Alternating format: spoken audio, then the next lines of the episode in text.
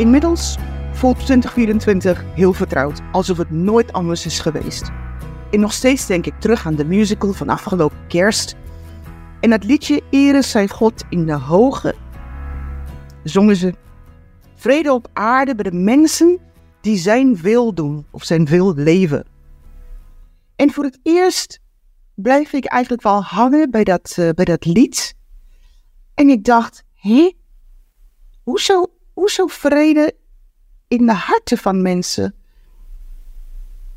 Heb ik de optimale vrede in mijn hart dan, als christen, als gelovige? En ik, ik ging in gesprek met God daarover. En ik vroeg me af, is dit het nou? Ben ik, is dit wat ik heb? Is het de vrede? En weet je, ik kwam in eerste instantie tot de conclusie dat de vrede wat ik heb in mijn hart, wat mij vrede geeft, is het feit dat ik weet dat ik een belofte heb tot over de grens van de dood, dat ik een eeuwigheid met God mag leven.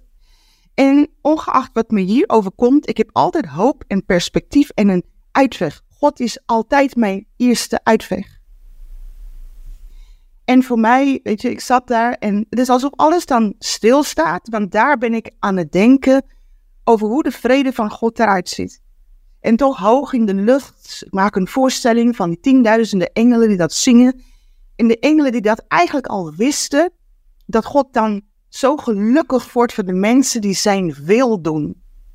En als gelovige voel ik mij dan bevoorrecht. Weet je, ik voel me zo alsof God mij voortrekt van wauw, ik mag dit allemaal ervaren. Ik mag Gods vrede hebben in een wereld waar het niet zo vanzelfsprekend is, waar vrede niet zo vanzelfsprekend is. En dat gesprek wat ik had met God eindigt daar niet. Het ging gewoon dagenlang nog verder. En ik dacht, maar niemand kan mij roven uit Gods hand. En wat een bevoorrecht mens voor de rest van mijn leven zal ik dan zijn. En tegelijkertijd moest ik natuurlijk wel weer denken aan de nieuwe projecten voor het nieuwe jaar. En ik zit natuurlijk wel weer in mijn, uh, in van gaat het wel goed, komt het wel goed. Maar weet je, dan, dan ga ik weer een, uh, een wandeling maken.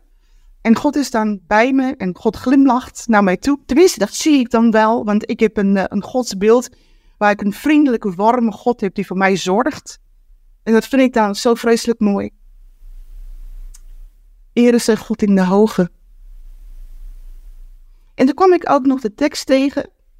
En als je nou echt denkt van, ik ben helemaal verpest als christen. Ja, het is waar, want ik kan niet eens zielig in de hoek gaan zitten. Ik kan het wel doen, maar ik kan het niet voor een lange tijd doen, want mijn hoop en mijn perspectief is zo groot.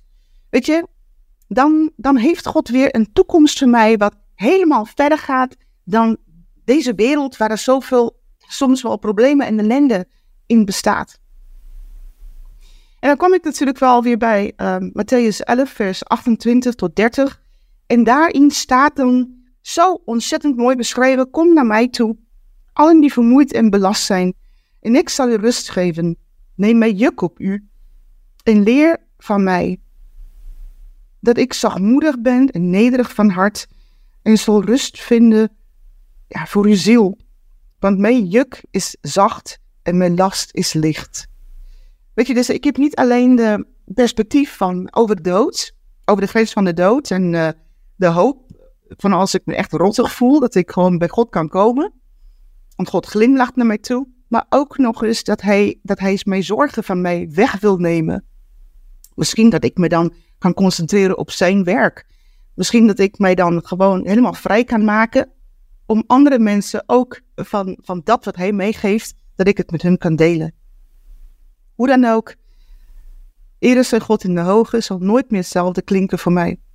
Vandaar, daar begint eigenlijk wel de belofte. En dat vind ik toch wel, ja, is de moeite waard om mee te nemen in het nieuwjaar. Ja, daar word ik toch wel weer heel blij en gelukkig van. Want niks maakt mij zo blij als mijn relatie en mijn geloof in de eeuwige God.